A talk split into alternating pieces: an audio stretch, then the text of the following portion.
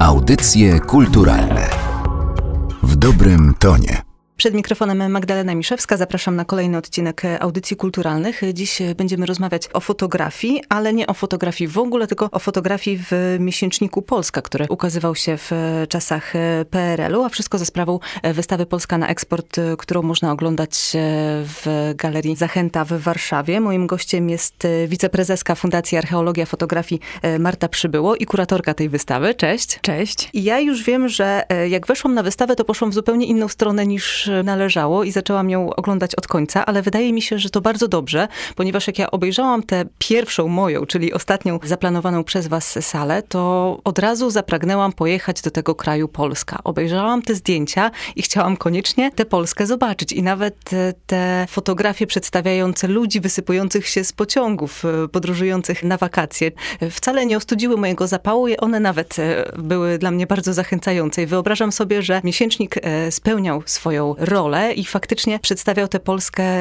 jak najwspanialszą. To rzeczywiście jest y, ciekawe, że takie masz y, odczucia idąc od tyłu wystawy, jakby nie znając tego całego kontekstu, ale no, trzeba przyznać, że na pewno jest tak, że ten miesięcznik był robiony bardzo dobrze i pod względem fotografii, i pod względem grafiki, i pod względem często bardzo ciekawych tekstów i rzeczywiście ten e, wizerunek Polski był kreowany w sposób e, niekiedy bardzo przekonujący. Żeby wyjaśnić wszystkim tym, którzy być może nie wiedzą, o czym mówimy. Polska to był e, magazyn, który był wydawany w PRL-u z myślą o odbiorcach zachodnich, wschodnich, a nawet tych, którzy mieszkali w Azji i Afryce. To był miesięcznik, który zaczął pojawiać pojawiać się w 1954 roku, w takiej wczesno-odwilżowej fazie i początkowo był on przeznaczony do dystrybucji zarówno e, na zachodzie Europy, jak i w krajach bloku wschodniego. Później się edycje rozdzieliły, tak żeby maksymalnie dostosować kreowany wizerunek Polski do odbiorców, a na początku lat 60. powstała trzecia redakcja, która właśnie kierowała osobną edycję dla odbiorców krajów Afryki i Azji.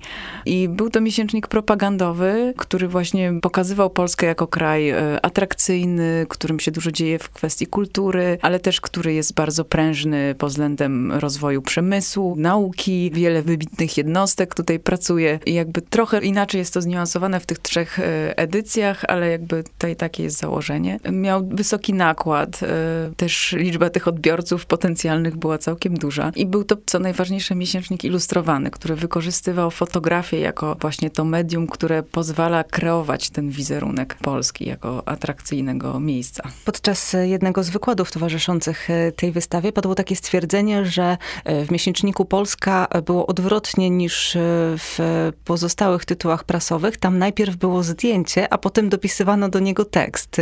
Czy faktycznie tak było? No pewnie nie we wszystkich przypadkach, ale czy to była jakaś taka cecha charakterystyczna właśnie tych materiałów, które do magazynu trafiały? Czy generalnie chyba rzeczywiście jest tak, że częściej był ten kierunek, że były fotografie, a później tekst, ale też ten model pracy był bardzo różny. Czasami dziennikarz piszący jeździł z fotografem e, robić materiał. Czasami było tak, że był już tekst i powstawało zdjęcie, ale też fotografowie wychodzili z propozycjami jakichś konkretnych materiałów, czy zakładów przemysłowych, które wydawały mi się, że są ciekawsze do sfotografowania i dopiero później tekst powstawał. Ale też bardzo różne są też wspomnienia fotografów, choć rzeczywiście chyba taka formuła, że zdjęcia były wcześniej przeważała. Jeżeli chodzi o to, co możemy obejrzeć na wystawie, to tam nie tylko wybór zdjęć i artykułów, które znalazły się e, w magazynie, ale również to, co do niego nie trafiło, no bo nie ma co się oszukiwać. E, tym e, miesięcznikiem PRL budował swój wizerunek na zewnątrz. Musiało być optymistycznie, wszędzie było wspaniale, modernizacja, nic złego się u nas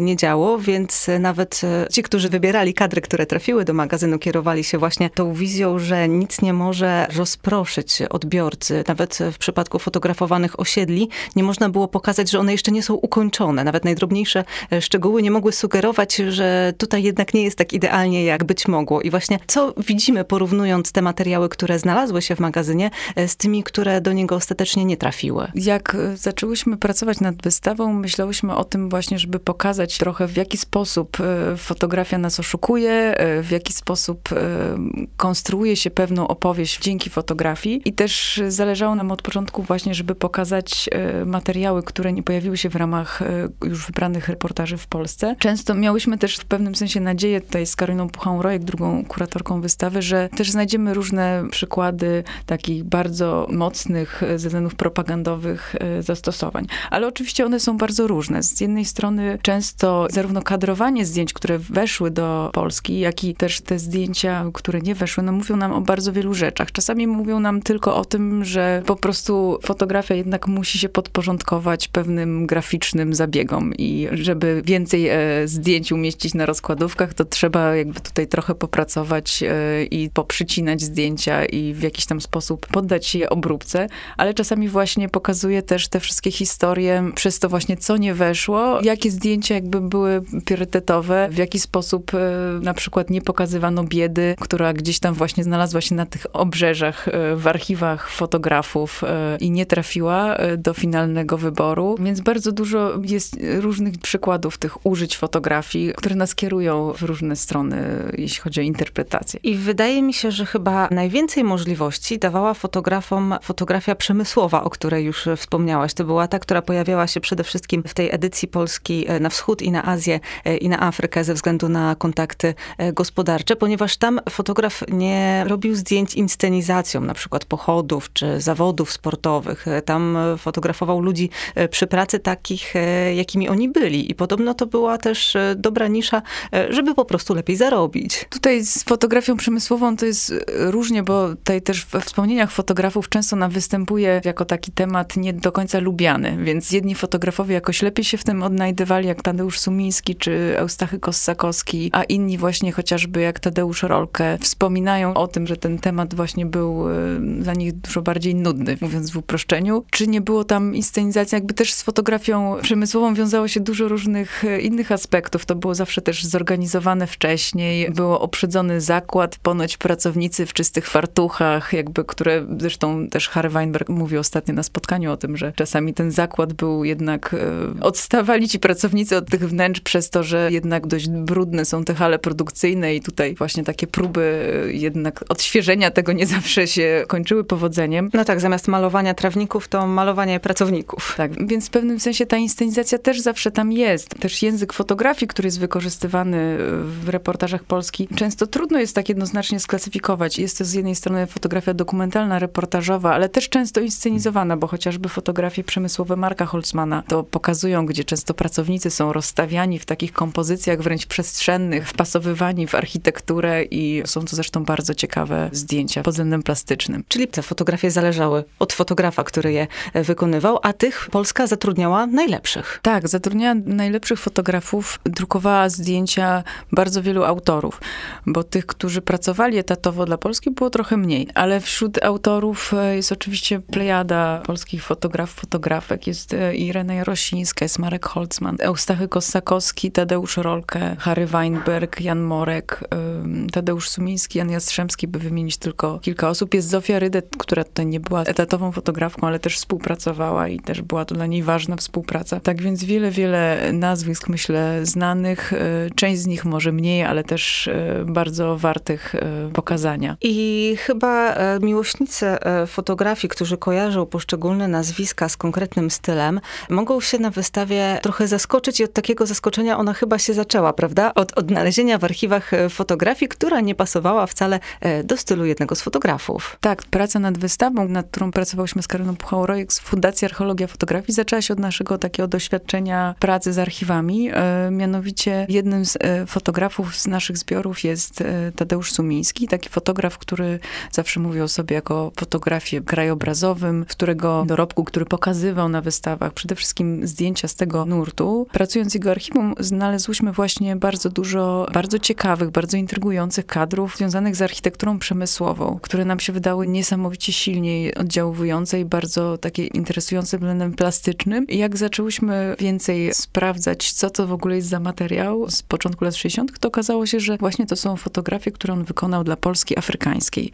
No wtedy pierwszy raz e, usłyszałam o czymś takim jak e, Polska, która była przeznaczona dla krajów Afryki i Azji. I okazało się, że tych materiałów jest u niego bardzo, bardzo dużo. Bo to jest też charakterystyka archiwów po fotografach zajmujących się reportażem, że tylko nieliczne klatki trafiają do publikacji, a bardzo, bardzo dużo negatywów klatek po prostu nigdy nie funkcjonowały po prostu prostu w obiegu. Nigdy nie były publikowane. Więc był to ogromny materiał, bardzo interesujący i jakby od tego się wszystko zaczęło. No i właśnie na wystawie też możemy zobaczyć, jak Tadeusz Rolkę fotografuje kogoś innego niż e, piękne kobiety. Jest też trochę w tym e, naszej świadomej decyzji, żeby pokazać też e, tutaj Tadeusza Rolka, który jest niewątpliwie najbardziej znanym wśród autorów na naszej ekspozycji, trochę z innej strony, bo są chociażby ciekawe reportaże związane z nauką, czy z fotografią takich osobistości z dziedziny medycyny, które nam się wydało bardzo ciekawe. I tak, chyba w sposób świadomy tutaj mniej chciałyśmy eksponować ten rodzaj e, zdjęć, z których Tadeusz Rolka jest najbardziej znany. A wracając do tematyki e, magazynu Polska, bo mówiłyśmy o tym, że on przedstawiał kraj e, jako mlekiem i miodem płynący. Wszyscy tam byli zadowoleni, powstawały nowe osiedla, wszyscy mieli pracę, która prowadziła do produkowania bardzo potrzebnych rzeczy. Po pracy masowo jeździli na urlopy i wszędzie było wspaniale, ale jeden temat, który też pojawiał się w tym miesięczniku, chyba nie dałby się tak przedstawić. Chodzi o doświadczenia powojenne. Tak, tutaj też trzeba przyznać, że jakby język nawet wykorzystanej fotografii gdzieś zmienia się na przestrzeni lat. W tych pierwszych wczesnych numerach być może też e, i nagłówki, i fotografie, i też jakby sam język tej propagandy jest najbardziej taki łatwy do odczytania e, i najmniej subtelny. E, jeśli chodzi o doświadczenia wojenne, to oczywiście jest to stały element, który przewija się przez też późniejsze numery Polski. Często zresztą w taki też sposób może nie najbardziej oczywisty, bo chociażby mamy poświęcony e, artykuł wypoczynkowi nad morzem, oczywiście Morze Bałtyckie, odzyskane nasze morze i jakby podkreślenie jego charakteru. Z drugiej strony właśnie na przykład takim sielankowym zdjęciom towarzyszy tekst, który przypomina o wydarzeniach wojennych. Jakby często to w ten sposób jest zbudowane, żeby dawać poczucie, że właśnie niedawno był ten koszmar wojny, a teraz wreszcie odzyskaliśmy spokój i już tutaj na terytorium Polski, które jest dobrze zagospodarowane, jakby możemy cieszyć się tymi wszystkimi wspaniałymi, e, naturalnymi krajobrazami. Więc temat wojny też pojawia się w różnym stopniu. Dla nas zaskoczeniem było też, w jak dużej ilości materiałów pojawia się tematyka związana z ziemiami odzyskanymi. I tutaj to jest, e, jeśli chodzi o taką politykę historyczną, taki temat, który wybija się na pierwszy plan i w Polsce Zachód, i w Polsce Wschód, choć może w tej zachodniej edycji najbardziej. Pretekstem są różne tematy, w których można powiedzieć o tym, że nowe pokolenie, które, nie wiem, zamieszkuje Wrocław, rozwija się i mm, realizuje różne swoje cele. I często jest to budowane takim językiem bardzo nieoczywistego eseju fotograficznego i literackiego. Chyba tego tematu właśnie dotyczył e, reportaż ze ślubu. Tak, mąż przyjechał na ziemię odzyskane skądinąd, e, a żenił się e, z dziewczyną, która mieszkała tam od wielu lat. Tak, tak. Tam rzeczywiście był taki wątek, to akurat było w tej pierwszej sali, która była poświęcona społeczeństwu, ale rzeczywiście te wątki w pewnym sensie tak się krzyżowały, że ciężko było je tak rozdzielić. Naszym ulubionym przykładem jest e, przykład, od którego nazwałyśmy też salę numer dwa, poświęconą właśnie polityce historycznej, czyli między Wrocławiem a Księżycem. To z kolei był taki bardzo poetycki esej ze zdjęciami Marka Holzmana, poświęcony chłopcu, który rysuje, jest poprzez rysunek gdzieś tam oswaja jakieś różne swoje strachy, ale tak naprawdę drugie dno, które się ujawniło dopiero jak żeśmy głębiej weszły w ten materiał, że chłopiec mieszkał we Wrocławiu, jakby też chodziło o pokazanie tego nowego pokolenia, które jakby tutaj mieszka i rozwija się na ziemiach odzyskanych. A jaki był miesięcznik Polska na tle podobnych magazynów e, epoki? Czy on jakoś e, odstawał w jakiś sposób od tego, co publikowało się na świecie, w Europie? Wolałabym za bardzo nie wchodzić w ten temat. Na pewno jest jakby cała tradycja w ogóle wydawania miesięczników na i tutaj ciekawym taką analogią do Polski jest chociażby czasopismo Ameryka, które wydawane było przez rząd Stanów Zjednoczonych i można było w Polsce to czasopismo oglądać.